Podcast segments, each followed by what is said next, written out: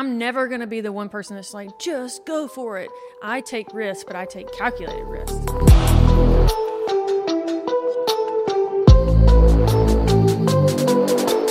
So today on the Owners Table podcast, we talked to Ashley Robinson. She owns Green Cardigan Marketing in Fort Lauderdale, Florida.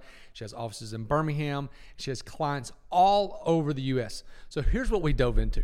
We dove into her being a professional golfer. We dove into her background, being as being raised as a pastor's kid, and her journey through that. But then we also talked about hiring. And it was really, really interesting talking to her about hiring and how she's got four remote employees that do a phenomenal job for her. It's a wonderful journey. We even talked a little bit about having kids, possibly, and just the, the journeys of being an adult and parenting. So I know you're going to enjoy our conversation with Ashley. Ashley, so thank you so much for being here. I am so excited to have you. Um, so Ashley, you were a a friend of Anna Marie, who is a wonderful real estate agent here, wonderful business owner, and just so much wisdom. And you knew her from, tell me that again. A little bit in the world of golf, and then just growing up in Anniston, where she was. Okay. It's a pretty small town, Sure. and so we just got to know each other through just mutual connections there. Gotcha.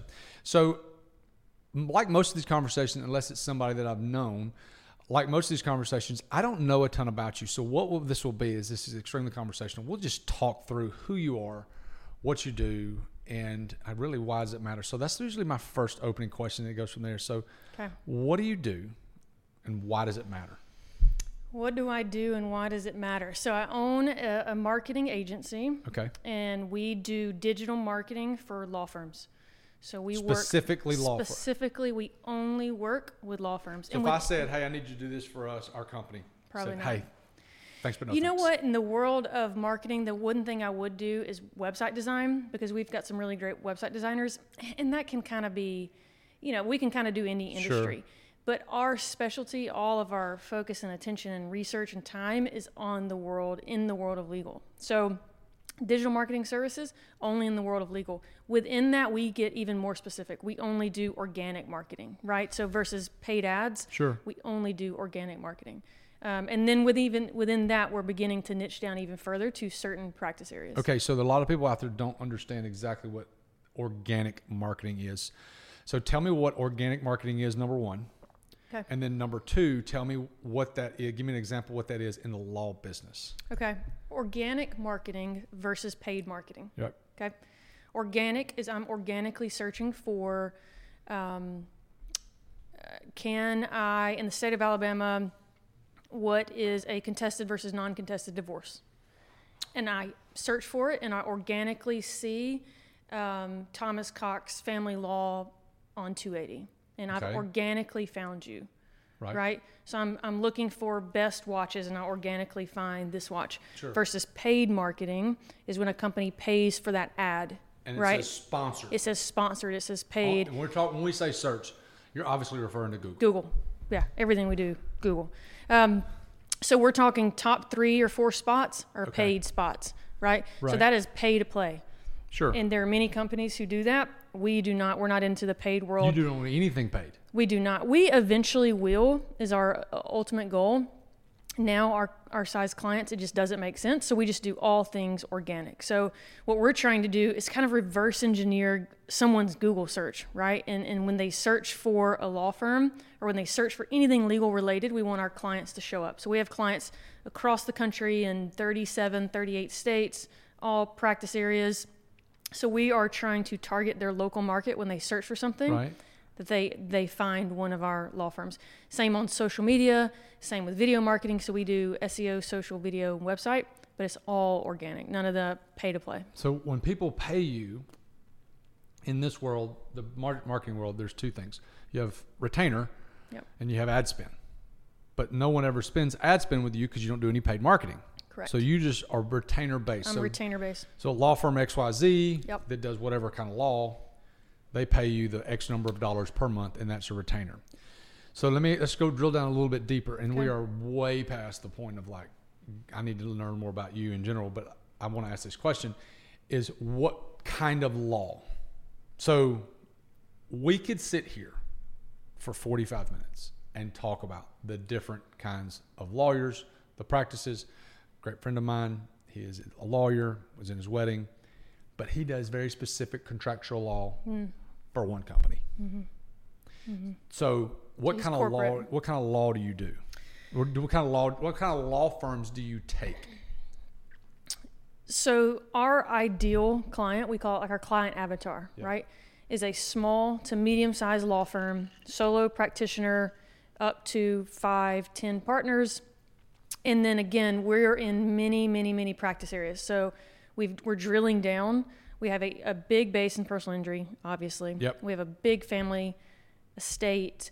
Um, those are those are three big areas for us. So family law, estate, very much go hand in hand. Okay. Personal injury, we have a decent sized business, um, you know, business law because they're not necessarily, and they're a different type of marketing, right? They're not marketing to consumers. It's more B2B. So we're trying to target me, you, other small business owners. So that's, I guess, to answer your question, it's that small to solo, mid sized law firm in their region trying to dominate their local market. Okay, so let's do this before I get into my detailed questions because I got a, a handful of detailed questions just about what you do. Tell me, uh, let's go back. Okay. So you're an Alabama girl, but you live in Fort Lauderdale now. I do. So tell me about growing up from the time you were a kid. Just go from kid to high school and what that was like. What are your parents like? What'd you do? Go obviously golf growing up. So tell me about that. Yes, I grew up in Anniston, so not too far from here. Um, golf was my world. Uh, my parents are pastors, so very familiar with the spot you guys Yeah. have here. Uh, my dad, mom, and dad are pastors in Anniston. Uh, just retired. We're weeks, months post retirement. Wow. Um, so grew up in that world, pastor's kid world. Um, lots of pros, few cons. Sure. Um, very supportive family, three children. Played golf. Got into golf very young, and golf. When you say young, give me how young? nine. Oh wow. Yeah. Okay. So golf becomes quickly all consuming for me. I was always in. I've always been an athletic, um, major into to athletics. Really, the only one in my family. It's just a thing for me. My dad's a big hunter. Mom, not at all. Brother is later in life, not as a, a child. Sister, Mm. Yeah. not at all. So I, oh, I just find something in sports, even even as a young child. So I get introduced to golf, and it just becomes everything. I can so vividly remember the first time I played and was like, wow, you know, like this is it. Just totally obsessed with it from I freaking from hated it. Really? I hated it. Like Yeah. I gave it a college try for about six or eight months to a year Oh, with my best friends. Like I'm talking best friends, and they are still eat up with it at forty something. Why do you hate it? Um, that's a great question. I don't really know why I hate it. I don't know if it's the lack of control.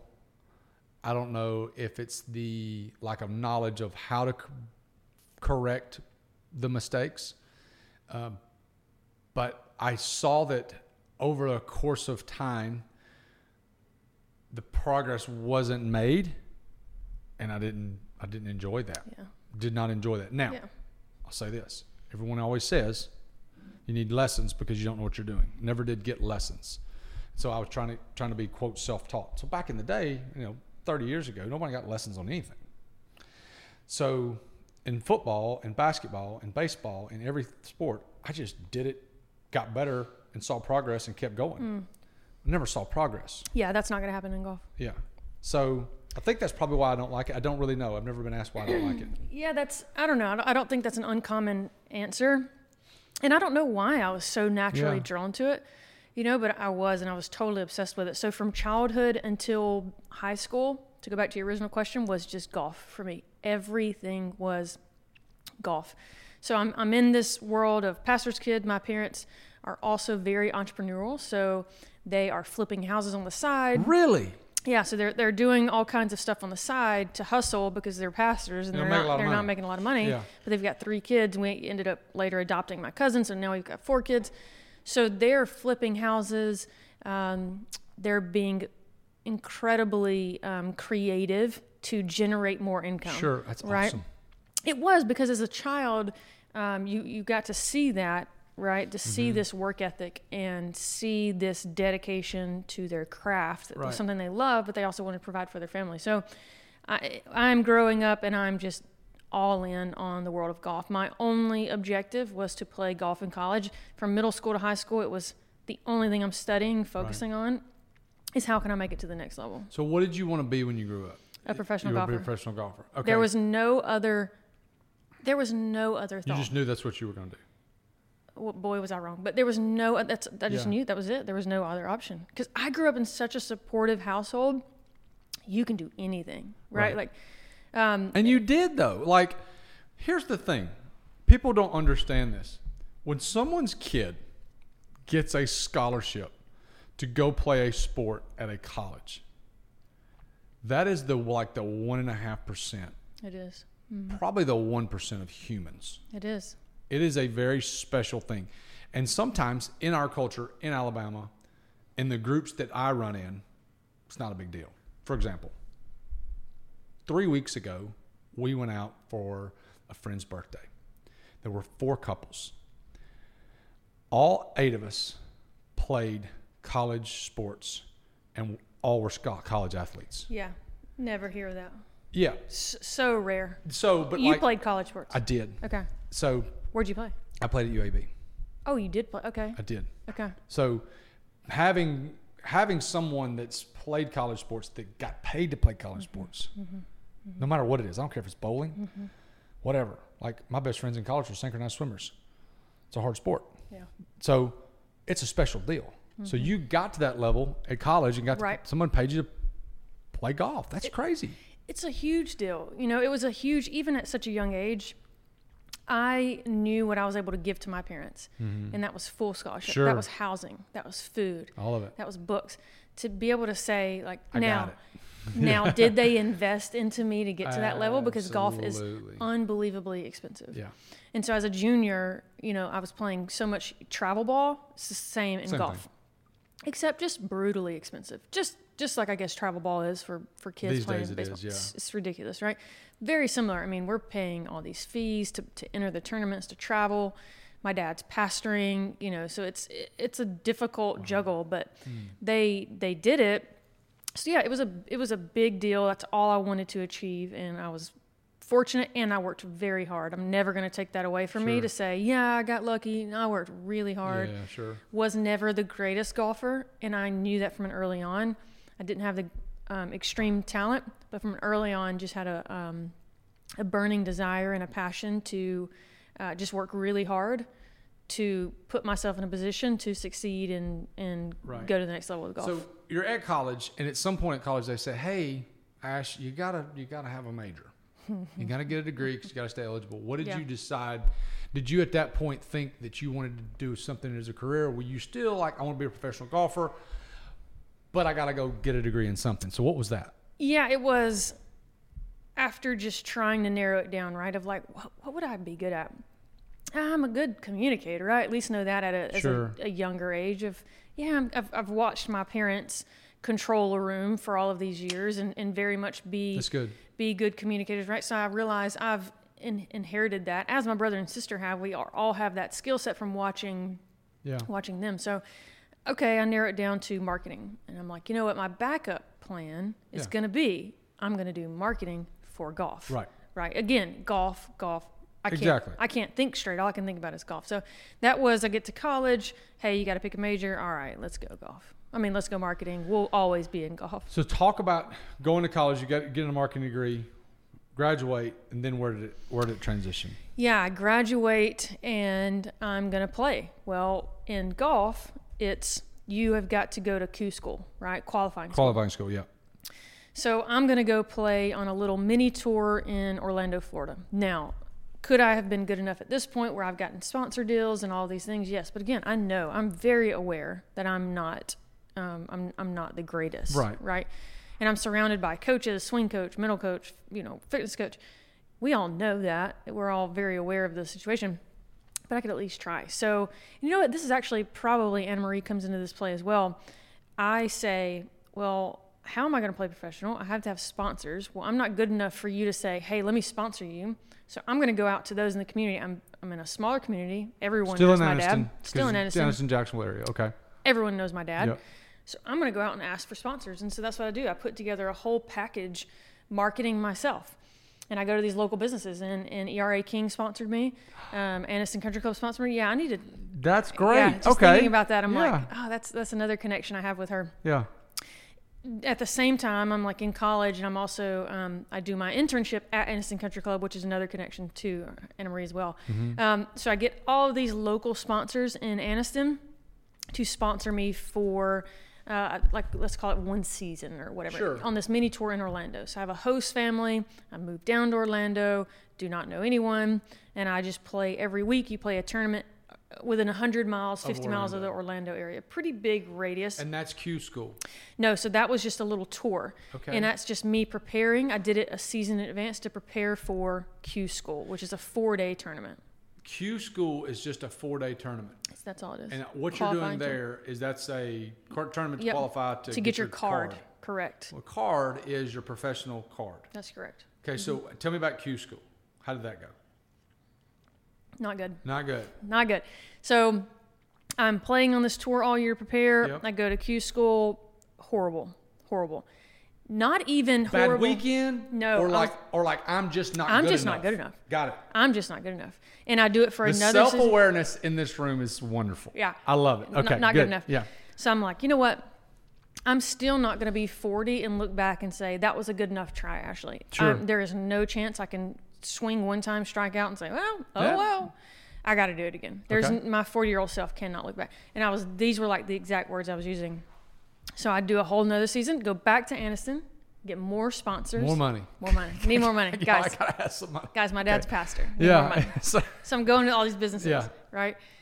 Get more money, go back down another season in the Orlando thing. in the Orlando thing, same thing, same family, everything. Q school wonderful. again, fail, probably even worse.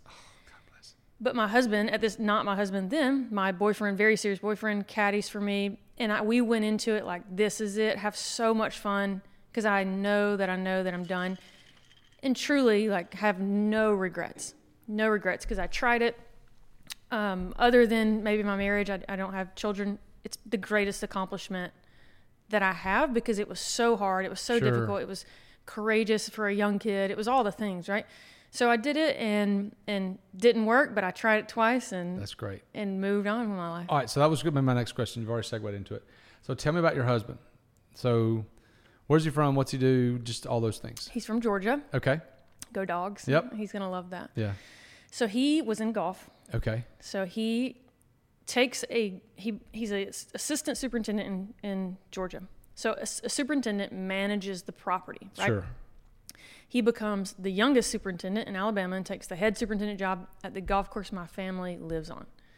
So we meet just because he's the superintendent Yeah. and I'm there practicing. Right. I was actually home in between that one and two season Okay. and was playing and was introduced, hey, you need to meet the new superintendent. Great. And I'm like, I absolutely do not. They are 75 and overweight. ah, right? that's good. so I meet Chad, and yeah, so and then we are kind of dating, and then after after that first round or, or the second round, it was like, Yeah. okay, we're we're serious. So he's from Georgia in golf, and now we're in Fort Lauderdale. We moved there originally for his job, so he's still in golf. What's he doing in golf? He works in golf, so he works for a company based in the Fort Lauderdale area, where he consults and a little bit of sales, but mostly consulting with golf courses in the Caribbean. So he's in Puerto Rico as we speak. He spends 40% of his life in the Caribbean, Central America. That's his Doing territory. golf. Oh my. So he's working with these. This his company reps a few different products, and they're in South Florida, or, or kind of Central Florida, South, and then the Caribbean. So he's over the Caribbean. So products. he has. What do you mean products? So they have Toro. You're familiar with Toro? Okay, Club Car. Golf So course products. Correct. And then they also have like irrigation equipment for the superintendent who needs irrigation for the golf course. So those are the three areas like Toro mowing equipment, Yeah. um, you know, golf carts, Yep. actual Actu- carts, Yep. and you then got to the, have all three of the those things. piece for the actual um, irrigation. So as because he was a superintendent, he can really He work can with these with guys and say, great. "Oh, you need this, this, and this," and he has a mechanic. So he manages a smaller team of a parts person, a mechanic, a this, a this, and this, and they travel with him to these properties. He's kind of the head guy, leads the whole project. They might be redoing a golf course or building a golf course, and he'll be on this project for several years. So you get married. I've done it with Q school. I'm not going to give it another shot. What do you do then? Because your husband's got a job. It sounds like he's He either does. superintendent. He's a or- golf course superintendent at this point. Okay, we're so living on the golf course he's managing. You don't point. have a job. 25 years old ish, whatever your age is. You don't have a job. You got a degree. I'm done with golf. What now? Uh, marketing for my dad's church. What do you mean? Isn't that the easiest Marketing for church. marketing for Okay. church? Okay. So tell me about. yeah, it was a very that. short Sure, yeah, span yeah, of my life. It was, hey, what am I going to do Yeah. in marketing? So I, I I go and I help dad at church. I do small groups and marketing. Okay. So we do the rep, we do redo the website, social media, All you know, stuff. just the basic Yeah. stuff, right? So do this for a very short period of time, and then I was like, okay, I need my big girl I need- job I need a big girl marketing, job. Yep. And I find an agency here in Birmingham. So Can you tell me who? a marketing agency, Strong Automotive Merchandising. Okay. Shout out. Yep. So, Agency Life is an, a marketing agency for those, you know, just a three minute or a three year old version is they have certain clientele and they do marketing for all their clients. So you've got 100 bosses, right? Or 500 bosses, right? So that's really dumbing it down, but you're doing the marketing for the companies that you work for. So you're at this agency. How long are you at this agency? Two or three years. Then what? I go straight to Welborn Cabinet. Yeah, in Ashland. Yeah, you know them. I know them very well. How? Girlfriend in high school and first year of college is from Ashland, Tiny town. tiny town. Tiny. My best friend lives in Line was from Lineville. Lineville. You got to get to to You gotta Asheville. be- you got to get. you gotta be going You got to to go get through there. Lineville. Um, and so we dated for two years, Okay, and it's the hub of that. that's the only thing in the It's the town. hub. Yeah, They're in chicken farming. yeah, Dairy, chicken farming, and Welborn Cabinets. And Welborn Cabinets is huge. massive. And so everyone there works in farming, works at Or Welborn. works at whatever. Cabinet. That's really all you There's can do. There's nothing else to do. Yeah. So yeah, I know Welborn real well. Yeah, so I go there because so at this point I'm driving from And it's Anniston. not that far. It's not. It's 40 minutes. Right, from Anniston? Yeah. yeah. not that far at all. Yeah. So I'm driving from Anniston at this point to Birmingham, 70 miles one way every day, 140 miles. Hmm. I do this for two years. I loved working at Strong Automotive. Um, it was so fast paced. It was hard, uh, and I loved it. I was in the account side, so Are the account married yet? management side. Yes. Okay. Yeah. You're married. Okay. So we're married. So I'm like, "Ah, I need something a little bit closer to home. I've gotten a good start to my Sure. resume. So I go to the Welborn cabinet and I work on their marketing team for a year and a half. Okay. And then Chad gets the job. My husband's Chad gets the job in Fort Lauderdale. So it's like, well, we're, we're packing up. We're, we moved to South Florida. So you've been in South Florida for how long? Six years. Okay. So you go to South Florida and you were from Welborn. I work fun change of events. I go back to Strong and working remotely. And now I'm working remotely for Strong. Okay. And I do that for a year or two while we're down in there Fort Lauderdale. in Fort Lauderdale. okay. So then what? Leave Strong, go to um, a company in South Florida, do marketing for them. So at this point, my business is starting to brew in the background, and now I'm like really struggling internally. So it's like, okay, I've, I know I'm having to start my business. So I Okay, th- this is great because Yeah. there's somebody out there that's that's that's that's feeling the way you are feeling. Yep. So talk about that feeling. So you feel confident. Mm. Tell me about the feeling that you had that started to come up in your mind when you realized that you needed to go start your own business. It's a heavy burden, and if there are certainly people who listen to you who feel it, and I'm, that's a great, that's good on you for stopping that conversation because there's someone out there wondering, I'm a dad, I'm a, I'm a wife, I'm single. That's such a huge leap, right? Right. And I'm never going to be the one person that's like, just go for it. I take risks, but I take calculated risks.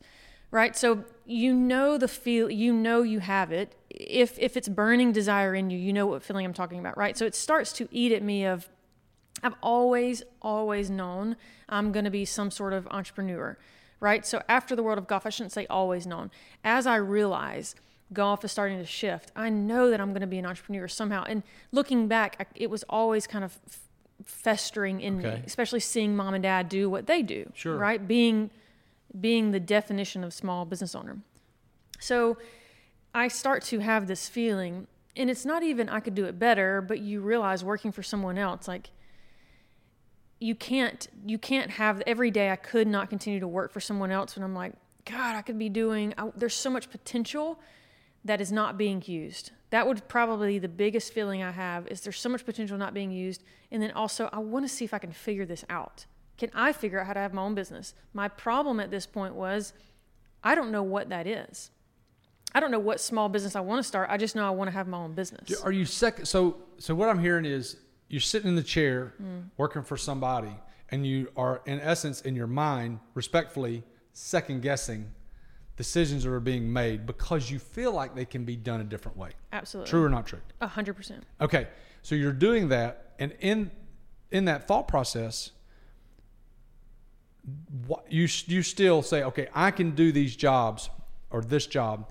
I want to go do this on my own. Mm-hmm. So tell me about the transition. The transition is the most important thing. Mm. The specific question I have is, as you're working at the agency, you did you have other clients? I did. Okay. So as you're working at the agency, the biggest thing that everybody wants to know and understand is how did you get your first client? So as you're working at the agency, how did you get that first client? Yeah, so my sister meets and marries a lawyer. And as a good sister, I start doing marketing for him on the side. Hey, let me help you out, right? Let me let me look into this. No, yeah, your website's bad. It needs work. But you don't know anything about lawyers. I know nothing Zero. about lawyers, not one thing. A lot of dollar juice, a lot of confidence there. Keep going. Not one thing. But I'm start I'm looking at his contracts. I'm like, what are you paying for? You're you're really getting. T- my first reaction is you are getting taken advantage of. You're paying for SEO marketing, which is organic marketing, and you're really just having your website hosted by this company. It happens. Come to find out, it happens a lot in the legal industry. So I start to see this. Yeah, absolutely. I can do your marketing. Yeah, at this point, I just want to earn some extra income. Again, the hustler side of me, the hustler, the the golfer side of me is what I say a lot. I can do anything. It's just such a solo sport. So I'm like, I can do this. So I start doing his marketing. Well, he shares a building with two other lawyers. I go and visit him one day and talk to him about his marketing. It's still not really clicked. This is the thing. This is what you're doing. I'm a business owner. I don't- You, you don't get it. I haven't clicked. It has not clicked. That's not so clicked. funny. I go to his office and I meet someone in his office. I talk to him. He's, hey, can you do my marketing? Of course I can do your marketing. Absolutely. Before month one is over with, I'm doing marketing for all three in the building. I have all three. Go back to that time. How much were you making? How much were you charging those people? I was charging each of them maybe between seven and nine hundred. Let's call it eight hundred Eight hundred bucks. Mm-hmm. Eight hundred bucks. How much were you making at your job job for this other person? for my job. Job fifty-two. So fifty-two. So you're making twenty-four Mm-hmm. hundred a month. So you're still at like thirty, maybe a little less than 30 Mm-hmm. grand. Okay. Um, keep going. This is good. So I I start to do the marketing for the three of them. Right, Yeah. still working at this other job. Are you are you working your face off? Like, is you working a lot, or, or is your job is your job demanding? Yes, Okay, so your job agency, agency life is really demanding Very because you're at the beck and call of mm-hmm. all these people. Mm-hmm. very So demanding. your agency life is pretty mm-hmm. demanding, but you're also still working these other three Correct. guys. So so where does it? I mean, how what's how, where does it go from there? So I continue to do marketing for these three guys, continue to have my business, my other job, and say, look, this can't happen. So my, my husband and I are having the conversation of like, now it's starting to catch on. A couple months in, it's starting to catch on. This could be the thing. And I always felt like, uh, you know, again, for your listeners, I always felt like a small business owner knows what they want to do now I have experienced and talked to people and listened to podcasts that many times that's not the case. I know I want to be a business owner. I don't know what that business is or have a very broad picture. And if you are feeling that way, it's okay. It's mm-hmm. okay. What I would say is try, experiment. What what fuels you? What do you enjoy? What do you have a natural gift in? That, that that's it. The last one is it. Yeah. So there's a huge difference. People think that you have to follow your passion. Mm. Passion is a bunch of crap. Mm-hmm. You have to do what you're good at 1st Mm-hmm. Then at that point, you intertwine your passion Mm-hmm. in what you're good at. Mm, that's great. That's great. Because I may love golf, but I suck That's at great. golf. So me doing something with golf is probably not great. But I have these skills that I'm really good at. Then if I really want to intertwine that, I can go Mm. market for golfers or do Mm-hmm. whatever. So you got to do something. So you're obviously good at this because people keep Mm-hmm. hiring you. Correct. So you're doing these. You've got these three, these three lawyers. You're still working your job. Job. How long? How long does that go on? Not no more than six months. Did you get any more than three? Yes. Okay, so tell me about how you got the fourth and fifth or however many. Word of mouth, a hundred percent so word of the, mouth. the, those three dudes or girls, I don't know, All talk dudes. to all those three dudes talk to other dudes, Yep. and they're just like, "Hey, girls, Ashley's doing a good job. She's affordable. Yep. Whatever." Exactly. So I'm, I'm maybe up to. I've maybe acquired two more at this point. Okay. Um, and so now I'm looking at, okay, this is it, right? Like this is Yeah. this is the thing. And so I'm I'm having conversations with my husband, and this is 2019. Okay. So the world is normal. The right? world is the world is normal. And I'm like, ah, is this it? Is this it? I my husband is much more risk averse than I, so we're having this ooh ooh like what should we do? What should we do? Make the decision to go for it. So But here's the thing, though. You sound like this is really ballsy, but it's not because It's- you're because you're making forty between forty and fifty grand a year, and you got a husband that makes pretty decent money. Right. You probably don't have any bills because you're on a scholarship. You don't have any kids, exactly. so like Mm-hmm. that's what I tell people. I did a video on this before. You don't have kids. You're at an extreme advantage Mm-hmm.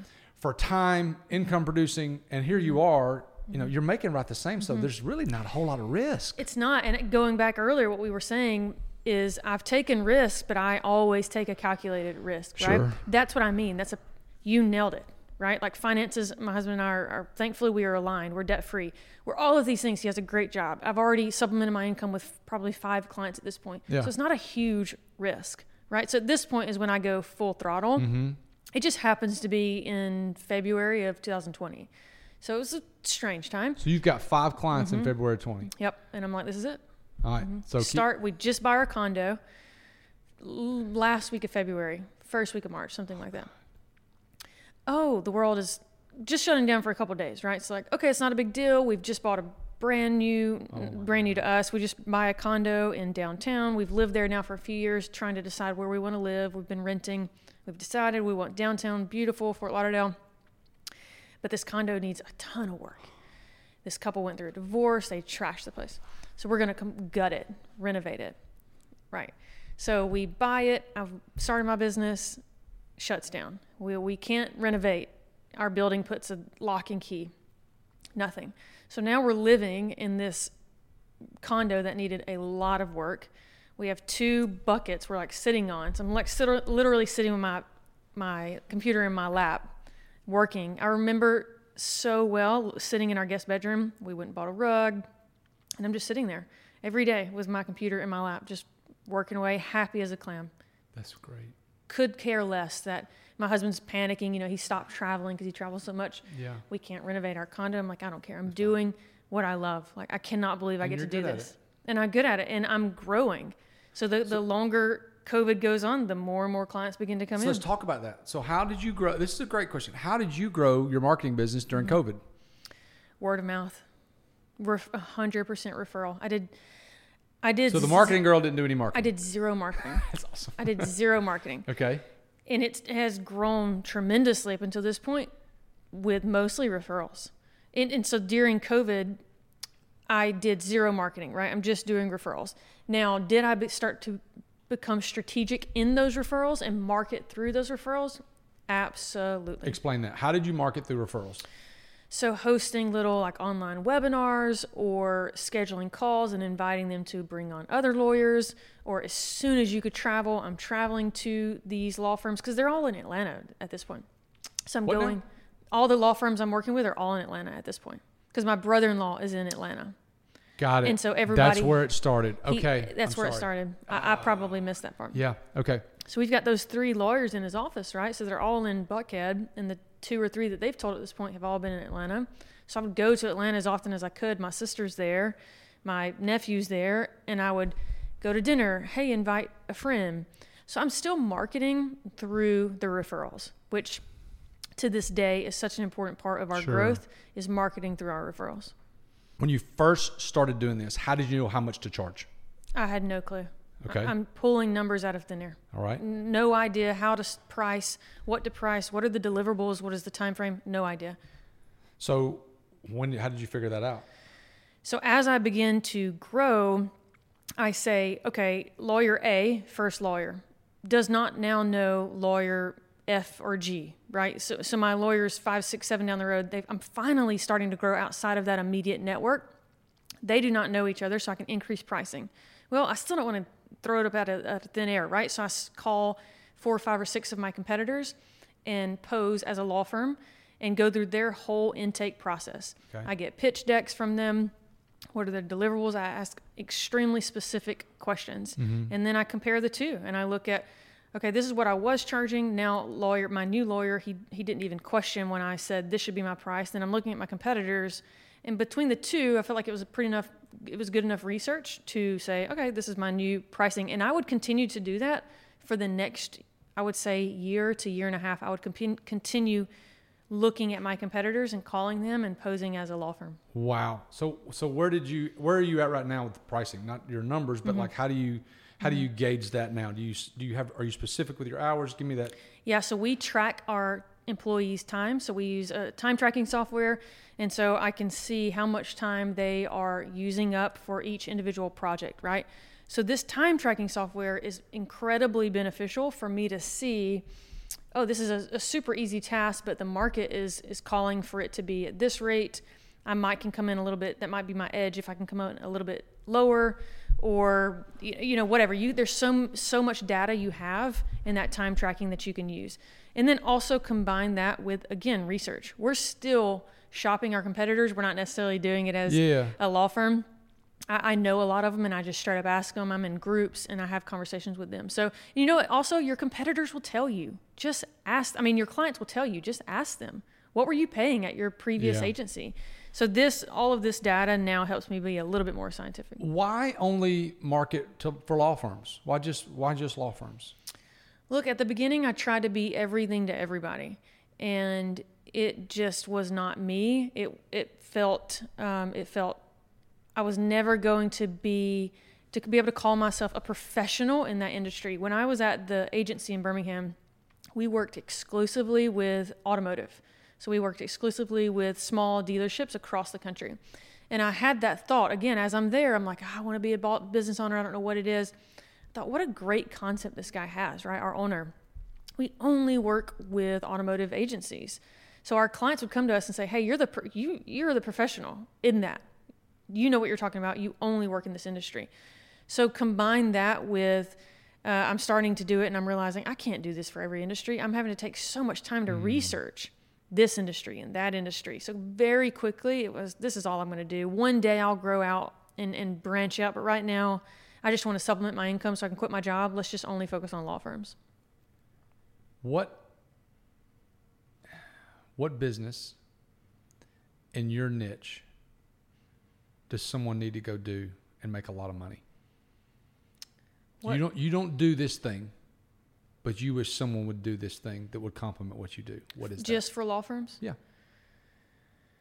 Paid ads paid ads is very complementary to what we do and they're really hard to do. If you've Why? got a good paid ads vendor, anybody, don't don't take them for don't don't don't say that this is such a common practice that anybody can do it. It's a very very competitive world. In law in The legal is the most expensive paid ad category. So in Google, you have categories. The most expensive is legal. Why? Our- uh, it's just so competitive. I mean, you've got these personal injury law firms. yeah. They're going to if they can acquire your case and they only paid three hundred dollars a click for your case, and it's a forty thousand dollar case. It's just such high profit margins, right? I mean, the average divorce is going to be between fifteen and twenty grand. So if I can run a paid ads campaign and I, my my budget was ten grand, you know, I'm going to acquire 50 leads from that. It's just a numbers game at this point. So it's just it's a very expensive industry um, to pay. You've got to pay to play. It's very expensive, but then also the lawyers are making a ton of money, right? So sure. so it's the most expensive. So that's complementary to what we do because again, we're only in the organic world. Um, and when we have a client who's found a paid ads vendor who does well, I say, look, don't lose them. Let's work together. How, how so this is a question that's business related, but I think you can help answer it. How important is personal brand for the business owners that you work for?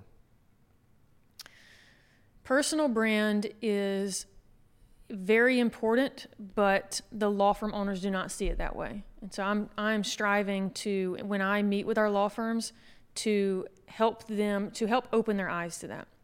right? So not just to, to law firms. We all know personal brand is important, but look, you're doing business with people you know, like, and trust, Mm-hmm. right? And if I'm going to spend a lot of money to work with you for more than likely a difficult season in my life, Sure. oftentimes we need lawyers for a For difficult bad season. stuff, yeah. I want to know that you are competent. And so, so many law firms, we, we work with our clients a lot on this of does your website your website speak to your client avatar or does it just tell people how great you are? I'm the greatest lawyer in Birmingham. I've won this, this. Sure, those things are great. Or does your website say, are you worried about not seeing your children? Hmm. Are you worried your ex-wife's going to take everything from you? Are you worried? So we're speaking to their fears. We're we're speaking to their emotions. But if you have not built a brand and your your personal brand is just I'm the greatest, every you know Better Call Saul. Every every law firm's done that. You've got to make yourself stand out in this market, no matter your business, but specifically law firms. You've got to identify what makes you different. Who are the top one or two people? Who are the top one or two lawyers that have have a great personal brand? I mean, I have to say Morgan and Morgan, right? Okay. They have. They've done, done such a great job. He's done such a great job of identifying. Um, we are big. We are. We have the muscle, and we can win your case. Right. So he's done a really good job. Um, Alexander Shunnarah in this area, he's done a good job. Yeah. I mean, these are huge guys in the arena. These are not folks we work with. Uh, not that I wouldn't want to, but Sure. they've done a really good job of, of saying this is the one thing we do, and we're going to do it really well. Okay, so have Shunnarahs and the Morgans of the world, Yeah. have they just bought their popularity? They've bought their way to the top. Hmm And it's they're just it's been strategic, but it's worked. It's Correct? worked. They've bought every billboard on I 20, right? Sure. Yeah, it's absolutely worked. They've muscled their way into every market and every industry by eating up all the billboards, all the TV time, all the paid ads. Mm. So he's just reinvested his money. Both of them have. They've just reinvested their money and now they're dominating markets. There are some markets that are just so oversaturated by these guys, no one else can get in. Right? So they've done it. Birmingham is a, a, a very popular market just because of I 20 and personal injury, where we sit in the Mm, world. yeah. Right? So they've just dominated this market and it's hard for other players to come in. Hormozi talks about uh, books. He says, don't work yourself to where you can read hundreds and hundreds of books. Find a hundred books, find 50 books that are the best and read them over and over again. Hmm. And so that's what I've tried to do this year's. That's a great. took six months and I read new and I'm taking the back end, the last six months, and I'm reading old stuff. What is the best book you've read that has helped you with Wealthy your journey? Gardener. No doubt. down. Number one, The Wealthy Gardener. It is absolutely wonderful. It Okay. is. I've recommended it so many times. How many times have you read it? Uh, twice. It's 450 pages too. But I also, I'm an underliner. I, I read with a pen, Yep. and so I underline and write notes. And so there are a lot of times where I'll go back and read just random stuff. I will. I will pick the book up, f- open the book, and read two or three chapters, because what he does is he breaks it down into smaller chapters that are really digestible. And if you read six pages, you don't have to go back and read six pages to read the next six. Mm. Hands down, one of the best Okay. books I've ever read. Okay. I've never Just read it. in business and in general, business and life. It's wonderful. Okay. Um, what's next for you? How many? How many? Let me, uh, let me go back. How many clients do you have now? We are at 40, 44. Forty-four clients. What is the next two? I say I hate saying one. What does the next two to five years look like for you? stepping out of the day to day with clients and Okay. uh, becoming more of. So currently, we've just hired someone to take over the day to day with the clients. It's a big step for us. Uh, the relationships have all been based on me at this point. I have a team of nine, so it's time that my team begin to take over that day to day, and so I can transition to my immediate goal is more sales, marketing, and then just overall uh, growth and vision for the agency. So the the two to five year goal is I'm out of sales and I'm just growing vision, you know, training, making sure the agency is staying on track with the vision that I have for it. Of the nine people that you have on your team, what do the nine do? So we have a full time website designer. We have a full time social media and email specialist. We have um, SEO manager. I have three people in our account team, uh, some content writers, office manager, So mostly are in the actual practice of marketing, and then the other three are helping me Support. manage the accounts. And now they're taking over managing the accounts. All right, so let's talk about. You mentioned something. ER uh, email. What do you do? You guys recommend? Forty-four clients. They probably all have different CRMs and things like that. Do you say, "Hey, we're going to work with you, but we need to use this CRM," or do you just use all the different CRMs that these guys have? Tell, tell me how that works. We that's only- a technical. Yeah. It's a technical thing, is. and you can be great if Yeah. you you know do ActiveCampaign, but you may not know anything about Right. uh, you know Salesforce. So what do, what do you guys recommend and say? Yeah, so we only use Mailchimp, and here's why. Really? Here's why. I know, it's a it's a weakness of ours. It will grow. It will grow. It's not something that I'm needing to grow at the moment. It will grow in the next probably six months. Um, in the world of legal, many, many, many law firms use legal-based CRMs. So it's also their client management software. Sure. So for security purposes and legality issues, I want no business in their CRM That's great. That's good advice. we're not trying to we're not trying to cross that line. So what we can do is say look we use the easiest platform out there mailchimp we can send your law firms just monthly newsletter. Now if your firm is setting up some sort of drip campaign or nurture campaign are you familiar with that? Okay so if you're setting up some sort of drip or nurture we can write the content for you and you go plug and play and put that into your crm right? Into the law CRM. into the law crm mm-hmm. You you need to meet John Burdett. okay. So John Burdett runs companies that help helps companies scale and grow, and he was a he was a guest on our podcast um, not too terribly long ago, but he uses exclusively Salesforce. Mm. Your next step is probably utilizing someone like John. Mm. And that CRM for what you guys do, and, and I mm-hmm. could be wrong. I mm-hmm. think it's worth a conversation with John. Luke, let's make sure we do that. So, like, we need to get you introduced to John. John's phenomenal, w- extremely successful, very, very smart human being. Okay. So, I think that would be a good, just, I mean, even if it's a, an hour coffee or something like that. Yeah. Guy's great. I'll put, I'll put, a, put us in a group text after this. Okay, that's great. thank you Um, so, so MailChimp. Mm-hmm. Wow, I would not have said that. Mhm. Okay. Um, who's your next hire? My next hire is going to be someone to assist my SEO manager um, in more of a support role for him, um, just because he's growing. He's, he's doing a great job of taking more ownership and more of a lead role in the agency. So I need him to be more of a visionary for his department Yeah. and have someone help him. I'm thinking for a second.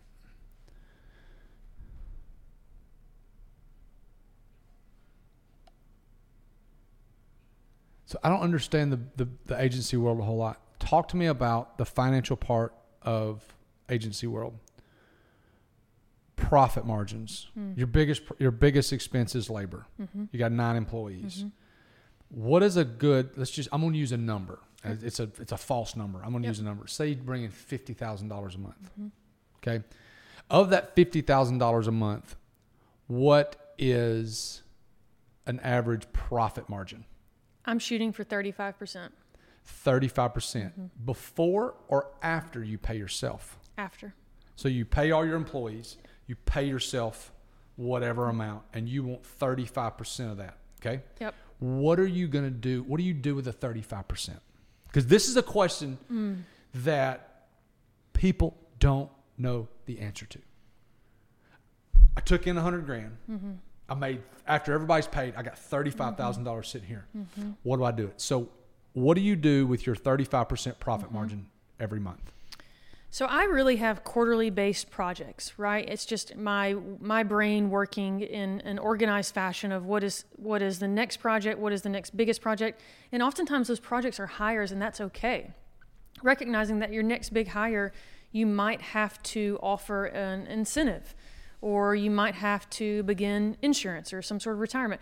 So many times I'm earmarking money for that next big hire, right? So as I've grown my employees have also grown in terms of tenure, but then also how expensive they are, right? So I'm growing and I'm setting money aside as I grow. Or the money is reinvested into technology or it's reinvested into training. So for me as an agency, you do not have a lot of overhead, right? I have two offices. I have an office in Fort Lauderdale, office in Birmingham. but I do not have a lot of money that I've got to. I don't have a product, right, or, or, or mm-hmm. what you have. So I can I can earmark that for employees or for technology or for growth. So those are probably the biggest areas that I'm marking for is in employees, technology, or growth in form of I'm saving right now for a, um, a, big office retreat, a big retreat next year. So the money can be earmarked, and, but I tend to, to dump them into those three categories. How do you find your best hires? Like like the best two or three people. How did you find those best hires? My employees.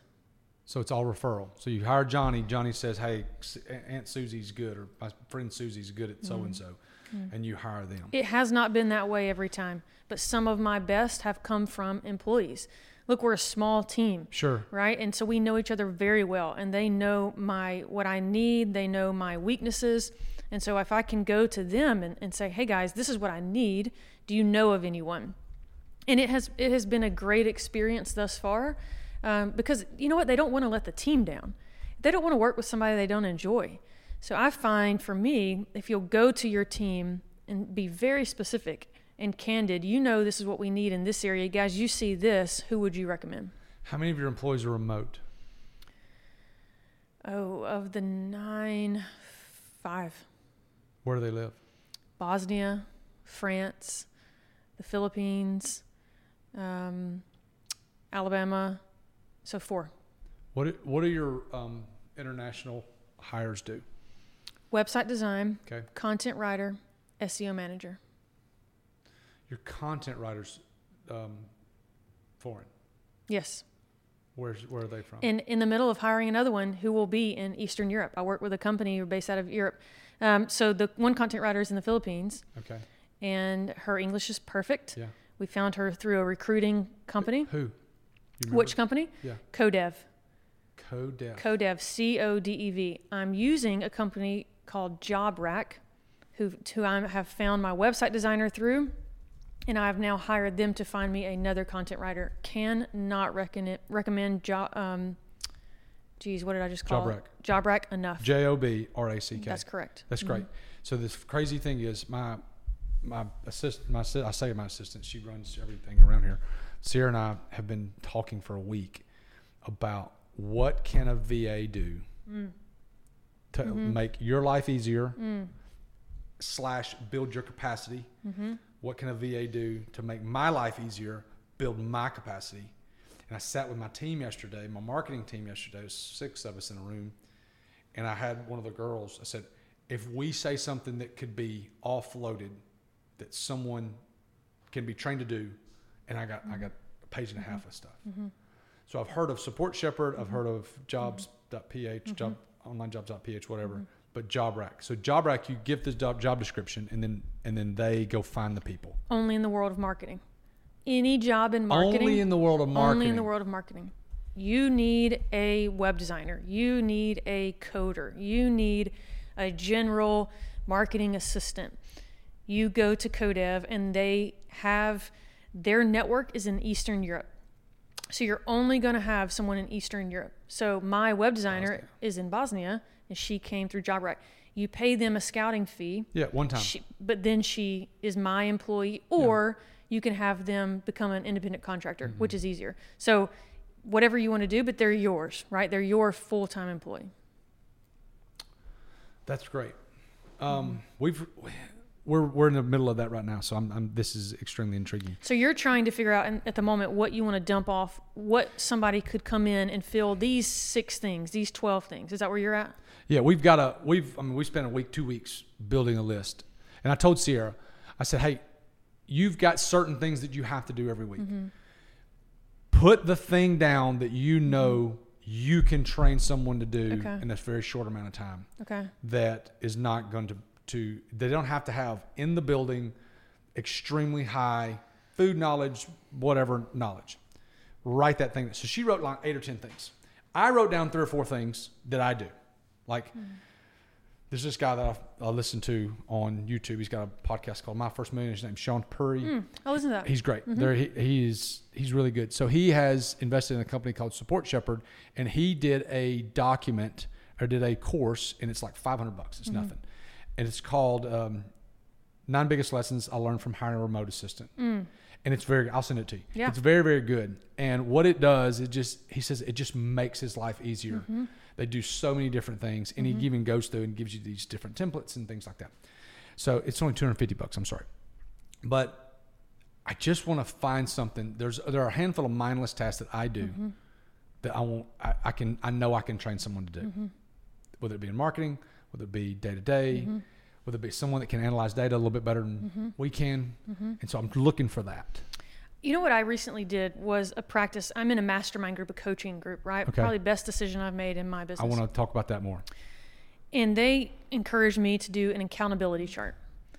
What is the difference between an organizational chart and a, an accountability chart? Organizational chart is Ashley, the boss, Yeah. Ignacio, SEO manager. It's just titles, right? Sure. You can get caught up in titles. Accountability chart is now, and then they made me do it in three years from now. What does my hmm. hierarchy look like? But then beside each person, top five tasks they do currently.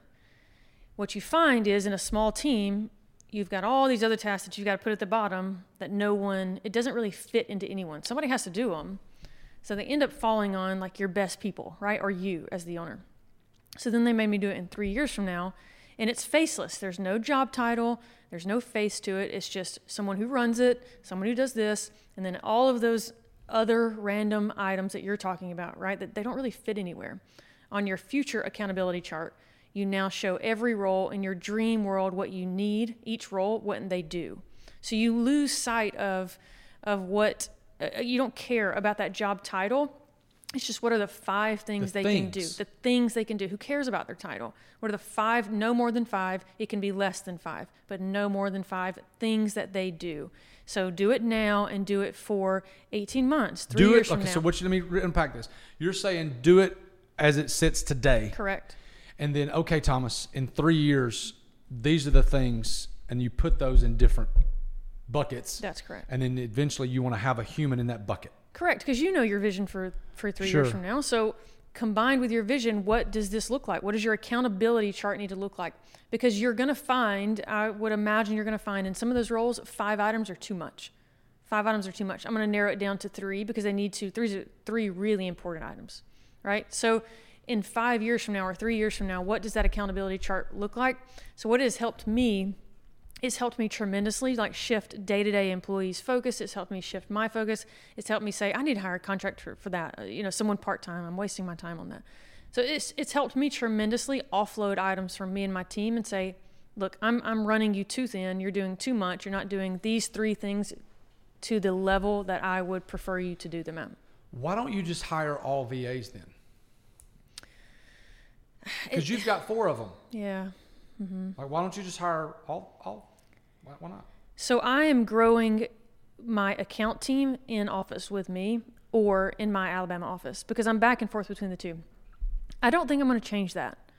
I want Ashley's fingerprint on the account side of things. Remember what I said, I'm not extremely talented in, in marketing or whatever, and I really don't have a huge passion for marketing. I'm I'm great at communicating and relationships. Like this is what fuels me, right? So I have a very particular way that I want our accounts and our clients spoken to, their customer service. I have a high standard of that. So I w- will always want them in office with me, where they're meeting with me face to face. We're going to lunch on a regular basis. They're hearing phone calls. They see how I engage with the client. So I might end up having a team fully remote outside of the country, in the country, but my account team are going to be in communication with me, in office with me. I don't see that changing. That's great. Tell me, okay, so you touched on mastermind. So I've had tons of conversations with multiple people.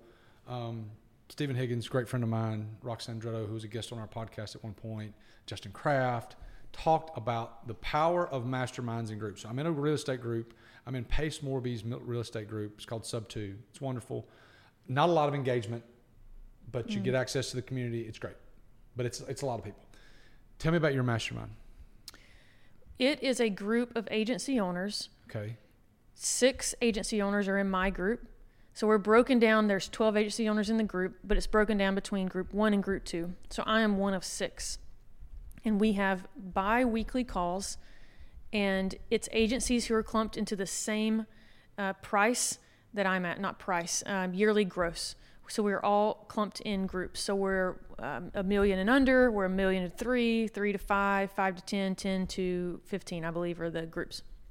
So you are surrounded by like minded, uh, same problem. You are going through the trenches. You're in the same problem as everyone else in your group. It has been the most beneficial thing I've done so far. I can I Slack in the group. We have a Slack channel. Mm-hmm. We are in constant communication. Today, I put in the Slack channel the most specific, detailed question. Has anybody ever ran into this? How do you do this? How do you price this? That was my question today. How do you price this? I immediately get another person in the group who has built a custom platform for this, told me his pricing, answered my question, forwarded it to my team. Hey guys, let's start on this. So it has been incredibly beneficial because it takes a lot of the guessing out of it and it's really supportive, right? You, you see people who have gone through it, going through it, and, and they've survived as well. If everybody in the same in the group mm. is at the same roundabout income level, mm-hmm. how do you how do you ask questions about next tier growth? So- because everything you read, everything you hear, every podcast, every book, every all that stuff says you got to have people that are you got to be with people that are mm-hmm. where you're wanting to go. Mm-hmm. So you got a group of 6, y'all are all kind of in the same boat. So talk to me about that. Now you said it's beneficial, Yeah. but are you are is it beneficial in a way of helping you grow to the next income tier? It is beneficial in helping you grow to the next income tier, but there are coaches assigned to the group. And the coaches are in the group ahead of you. Above. That's wonderful. So smart. So six of y'all, and you got a coach. Coach A is in. Let's just say you're in the one to three million dollar group. yep. Coach, the coach is in the four to nine million dollar group, and so That's he's kind of helped. Man, that's really good. Because he's been there, right? And he's gotten through it. And he and he can tell you, calm down. You're going to lose that client, but you're going to thrive after that because of this. Or you need to fire that client. What are you doing? He is on the other side and he's looking down saying, "Come on. You this is how you're going to get to this mark." So these coaches, so we have two coach we have two coaches in our group who are uh, Uh, agency owners themselves and, and like you're saying they're in the I think both of them are in the highest tier and they've been doing it for a really long time. So they are on every call that we are on, and we can ask them questions all the time. And then the actual mastermind, they've got a few employees who just work for them, and you can go to them as well. But many times they're like, "Look, I don't know the answer to that. I don't Sure. run an agency. Ask this person," and they will connect me with Connect someone from with the, the group above me. People I've never met before, they'll connect me, and I ask them questions. Can you tell? Can you talk about the pricing? What that costs? It's a thousand bucks a month. Is there a one time fee? Nope. Worth every dime. every I'm telling you, I paid for a year in the first month because the first thing my coach said to me is you are way below your market rate. You've got to increase your price. You've got to increase your price. Why? You actually your time is what you're not accounting for. Yeah. As business owners, well this is our business, right? But what would the market rate be for for Thomas's time? Sure. What is the market rate for my time? So I immediately increased my price by no longer giving away uh, free proposals, proposal calls. So I do a first initial call for free, but then after that, it's a paid strategy call. Fair. Why not? Right? I mean, lawyers are Give them, make them have some skin in the game. lawyers are charging for a consultation call, but we're also on that call. We are building your marketing plan. So you are getting an 18 month, two year plan that's included so much research from my team. And so what I tell them is, hey, well, you're paying for this blueprint. If you want to take it to another agency, run with it. You've got the plan. So you're not a client of ours, even though you've paid for the blueprint. Decide after that. So they've they've paid for themselves month one. How much of what you do is plug and play for the law firm in Atlanta that's the same as the law firm in Charleston, the same as the law firm in is it is it is it all I mean, is it not all? Is it real similar? Is it a plug and play type thing? Or do you have to do specific research on each specific law firm? So I'm going to answer your question, assuming you are referring to the same practice area. So all family law. Family law, yeah, let's just use that. Yeah, I know family law and personal injury is totally different. It's pretty different. It's a pretty different strategy for a family lawyer here in Birmingham and a family lawyer in Anniston, where I'm from. Because the keywords, what we're trying to rank for, is different based on your geographic location, right?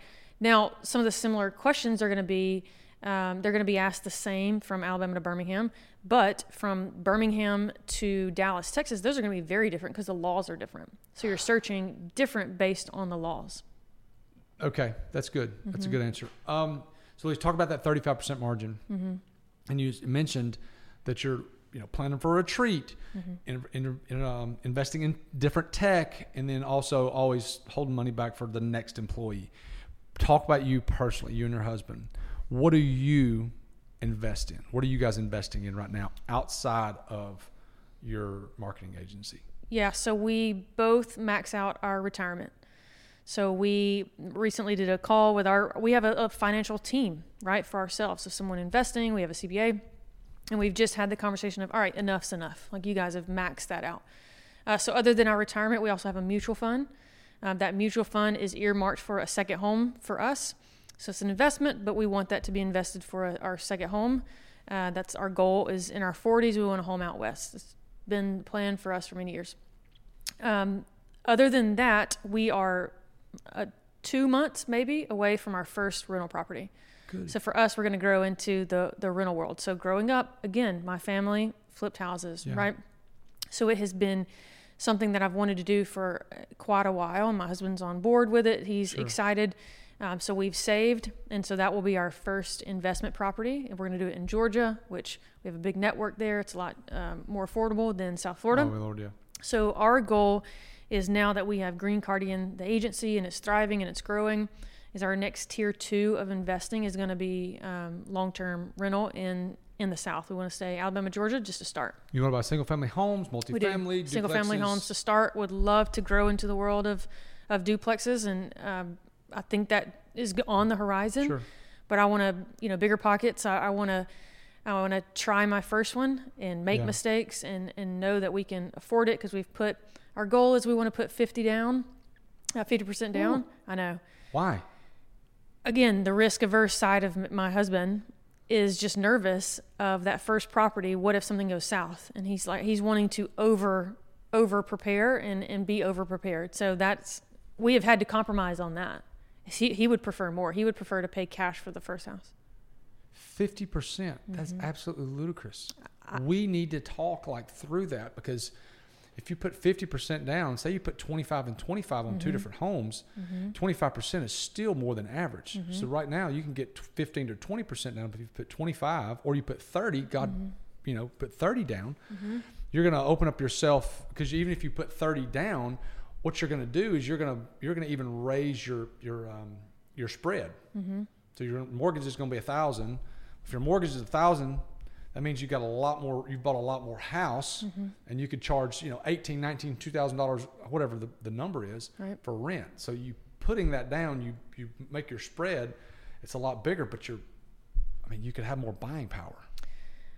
I'm Yeah, I can see you beat your head against the wall with that. I've beat my head against the yeah, wall with I it. I can see that. Here's I, I can see. I can Thankfully- see your eyes. thankfully he's not going to watch this. Not not Yeah. for real. He will. So our goal has been Ashley's got to get out of the account with my business so I can back out and have more time. I'm I'm in the thick of working much do you work a 70, 80 hours a week right now. easily, easily. It is out of this world, insane, nonstop, overwhelming. Now I've hired and I'm backing out of that. Right? It's it has to it has the work life balance is not great, so I'm backing out of that. So our goal is spring. I'm going to have more time on our hands.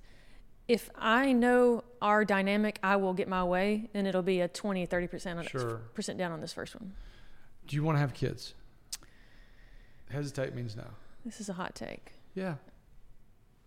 Maybe, Okay. maybe we're 35 and 39, 38. Okay. Um, we've been married for 10 years. Great. Yeah. So we're considering it. How about that? Considering it. Mm. You're You know, my whole careful. family You're is- being very careful. You know, my whole here. family's going to watch this, right? That's fine. You're being very careful. Why are Mm. you being very careful? because we don't know. And I would say everyone would would assume and think, and what we've probably told many people is no, we don't. But as we've gotten older, there has been more conversation of maybe. Yeah. It it is a it is a hard maybe. Luke's back there laughing. A hard maybe. Yeah. Um, What are your hesitations? I love this question. This is the first time you felt uncomfortable the whole hour and 14 minutes. Can you tell? Yes. So what is your hesitation? Your your your hands are sweating. Take a deep breath. What are your hesitations? That's good. Can I do it? This is my hesitation. Can I do it? Can I not screw them up? Can I have the time? Will it mess my marriage up? Will it mess my marriage up? Okay. So all of those things are very possible. Mm. All of those things are very possible because everything changes when you have a human. Because you t- put on, you wear glasses. So if you were to take those glasses off, you probably couldn't see me as clearly. But when you have a human, you automatically wear a different set of glasses. Mm. And when you do that, it's not bad or it's not good. It's just different. And so the way that you think about things will dramatically change. But let me say this there is nothing in this world that you will love and care for more than that human. And you don't know a love like that until you have it. And you love your mom, and you love your dad, and you love your husband. But when you create a human that is from you, it is an indescribable thing. Don't have kids. I can say all that I want to with as much emotion as possible, but I can't explain it. Hmm. So I say that I, you know, you grew up in church, so I assume that you've got some sort of, I know you've got some sort of belief background in faith. I think that, here's my thing good people need to have people so that they can we can have more good people. And so yes, it's hard. Yes, it's difficult. But you've already proven that difficult is not a big deal for you. Hmm. From the time you were nine years old, you had one thought process and you worked extremely hard at night, paying for lessons, traveling here at golf. This is harder than golf. But the reward never ends. And so I say all that to say, I'm not trying to talk you into anything. I say that because I go back to great humans need to go make more great humans. And business owners are great humans because they can do multiple things. Hmm. Raising kids is hard. It's extremely hard on a marriage because you will change. You will. Physically, mentally, chemically, you will be different. Your husband will change, but he will not change as much. But just like owning your own business and creating the income and getting another client is extremely rewarding. Having a human that you created look at you in the in the face and tell you that they love you and tell you thank you and you teach them something for a month, a, a half a year, a year, two years, and they finally get it. You can't replace that. Hmm. There's a lot of bad people out there that are making bad humans. Mm-hmm. And so your fear is that you're going to screw up a human when in reality, your work ethic, your moral standing, and your drive has proven that you're pretty good. I wouldn't say that to everybody, but just in the mm-hmm. hour we've been sitting here, there's qualities there that those qualities need to be in more people. And just like the number one person that you learned from was your mom, hmm. how can you take what she taught you and give that to another human?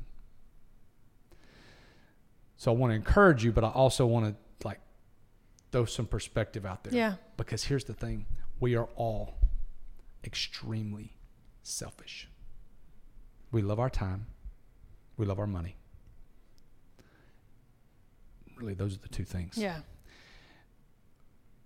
but n- having someone to share that time with that's not just a spouse is a very, very special thing.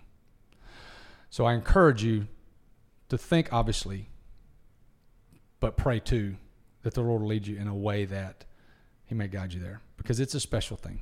It really, Okay. really is. So sorry to preach a little bit. I've heard you. Yeah. I've heard you loud and clear. Um, okay, so as we wrap up here, what questions do you have for me?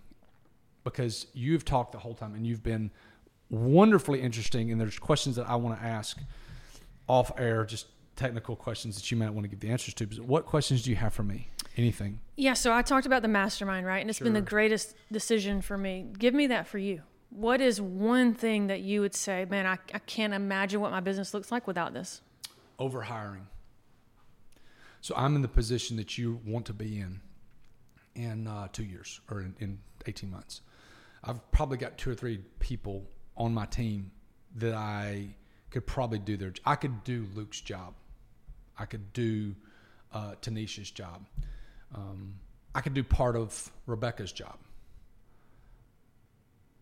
But if I did Luke, Tanisha, and Rebecca's job, I would work 70 or 80 hours a week. And so I have Luke, who's been a wonderful hire. I have Tanisha, who helps run the kitchen. I have uh, Rebecca and BB, and I just there's a handful of people that we have on the marketing team that do a great job. What they do is they allow me to do other things.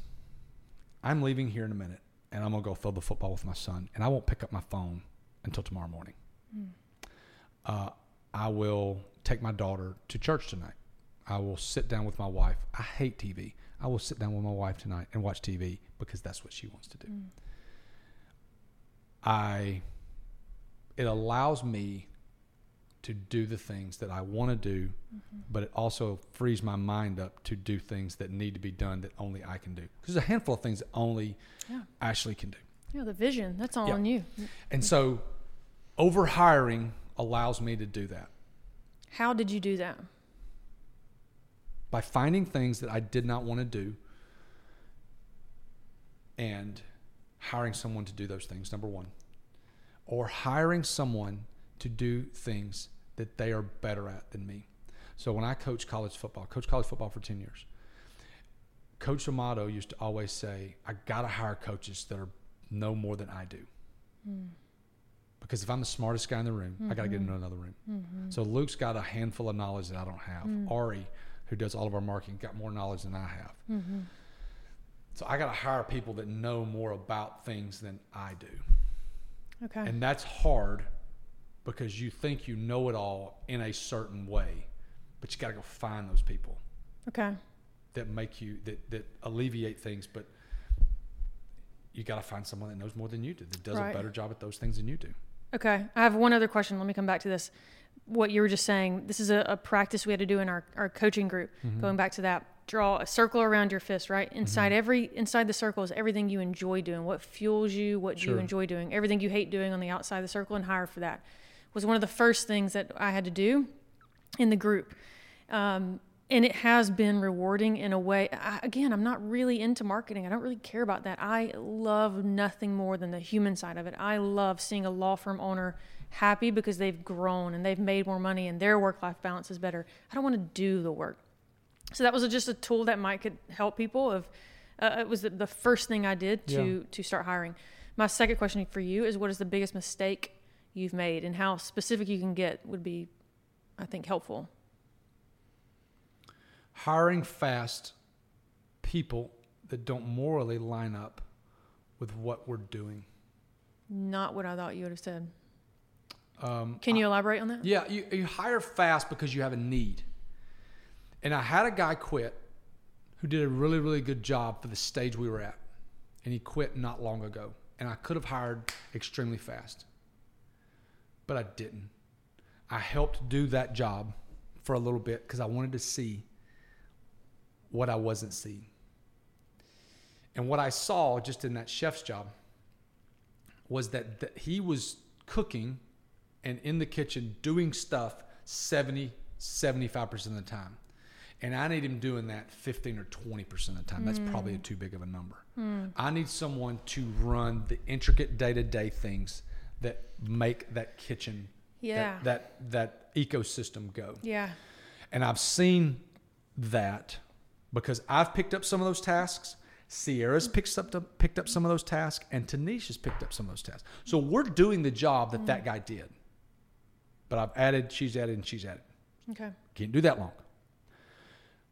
So I've got to go the next. I need to be more careful with my hire that he lines up. He can a do the job that I want him to do or her do, and that he lines up morally and um, lines up morally with where we are and what we do. Okay. What did you think I was going to say? I, I don't know. I didn't expect the. Um, I didn't expect the part about that they aligned with you morally. I don't know. I just didn't expect that. I don't know what I thought you would say, but I, that wasn't it. Yeah, I think it's important, and I, the, the the more I'm here, and the more I do this, the more I think that having someone, you don't need to have someone that that thinks like you do. Mechanically, it is very important that you have people that think like you do morally. There's a big difference. Yeah, no, no, no, I agree. Um, let me go back to one thing you just said. Tell me, you were talking about I'm going here and I'm going to do this after this. Tonight I'm going to do this. Tomorrow I'm going to do this. What is your daily routine? Daily, hmm. 4 to 7 a.m. is locked in. It's not changing. So the key to a great morning is that is how you set up at the night. So at night, let's go back to the night first. So at night, I drink 20, 20 to 25 ounces of water, lemon, and salt before I go to bed. I set the coffee pot for in the morning. I like coffee a lot, just black coffee. In the morning, I wake up between 4 and 4.15. I walk out the into the garage. I to have a cold tub. I do that between two and three minutes. Get up, dry off, go put my clothes on that I set out the night before. I sit at my desk. I read my Bible for anywhere from 20 to 40 minutes. I then read something else. And then at 5:30, I go to the gym. I come home at 6:30. From 6:30 to 7, I sauna in that time frame anywhere between 180 and 200 degrees for 20 minutes, depending on the morning. And then at 7, I make breakfast, get kids to school, and then progress the rest of the day. Um, When are you at the office? um, I got here at 10 o'clock today. Okay. Uh, normally I get here around 9, depending on the day. But I spend a lot of time meeting with other people because I don't have to be involved in the day to day every single day. So, like for example, tomorrow morning I got an 8:45 meeting with a business owner about possibly buying his business, and then I have a 12:30 meeting with two of my great friends I talked about earlier, Rock and Steven, and we just talk business ideas and investing and things like that. So they're I got to lean on those guys a lot. So I have time from 10 to 12:30 where I will do the different things that I've got to do throughout the day. Like today, I spent an hour and a half doing the food order. Again, something I had to pick up because that guy left. Hmm. And so I'll do some of that, and then I'll also I've got to help with an event this weekend. Talking to a, the, one of my team today about that event, a little bit more specific there. So my day to day during the middle of the day is is different a lot of times. I try to spend time with people um, that are going to make me better, that I can help. I spent an hour with a guy this morning that just sat for an hour and just asked me questions. A friend of mine needs some help. I sat there with him and asked, answered questions for an hour. Okay. So, and I, I mean, I get home between two thirty and four or five o'clock every day, and from that point, I pretty much shut it down. And I, that's that's been probably the last year though. Okay. So, Before that, it was not. You're not home at. yeah, I would still go home, but I would I would usually do stuff work work a little bit. Okay. But I mean, I got three humans, 14, 11, and seven. So I Yeah. got, I mean, You got a lot to do. I got a lot to do.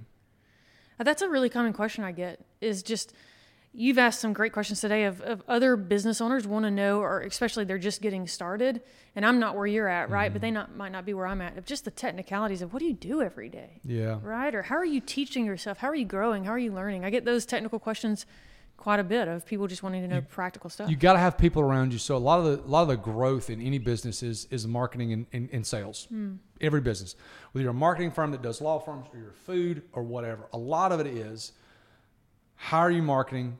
How are you selling? We work on. We have I work on my personal brand a pretty good bit. Doing this podcast relationships with you, whatever. But I got a team that I put ideas down on paper and I ask them, we talk through them. Some of them are great, some of them are not great. So, like for example, one of the things I do all the time is I when I travel, whether I go to a volleyball tournament and sit all weekend, or I'm going to Turks in three weeks, I try I take notes all the time. You see this notebook right here; it is full of just stuff, and some of it is like to do lists, but some of it is who am I going to talk to. I am a note taker and a thinker, and so I will write crap down all the time, and I put it on a list, go over it with my team, and they'll shoot it down. They'll say, "Yeah, let's do it," or they're Yep. like, "Eh, how do we do that?" Yep. So I'm constantly bouncing ideas off of Okay. Luke and Ari and Sierra and people like that. Okay. So perfect.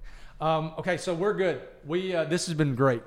Um, this, your story is great, but you've also experienced a lot, even at 35. You got a little sermon in there from me about kids, and so, but it was uh, it was just great. I, I want to continue our conversation, continue our relationship down the down the road. But um, thank you so much. This has been a lot of fun, and I really appreciate it. Last thing, where Yeah. can someone find you and reach you if they've got questions, they want to use your services, or just want to learn more about you? Yeah, on, on all social channels is probably the best place, honestly. LinkedIn, Instagram, Facebook. I'm really active on LinkedIn and Instagram, so a DM there. Um, and our website, greencardiganmarketing.com to, Slow to down. Do it again. Green, green what? greencardiganmarketing.com to find anything about the business. But me personally would be my personal LinkedIn or Instagram. What is your uh, your Instagram? Oh my gosh! Pause. I, I I need to know that, right? Um, Ashley R Robinson underscore GCM. I know. Perfect. That's Easy. good. Easy, right? really easy. So easy. right, perfect. Thanks so much.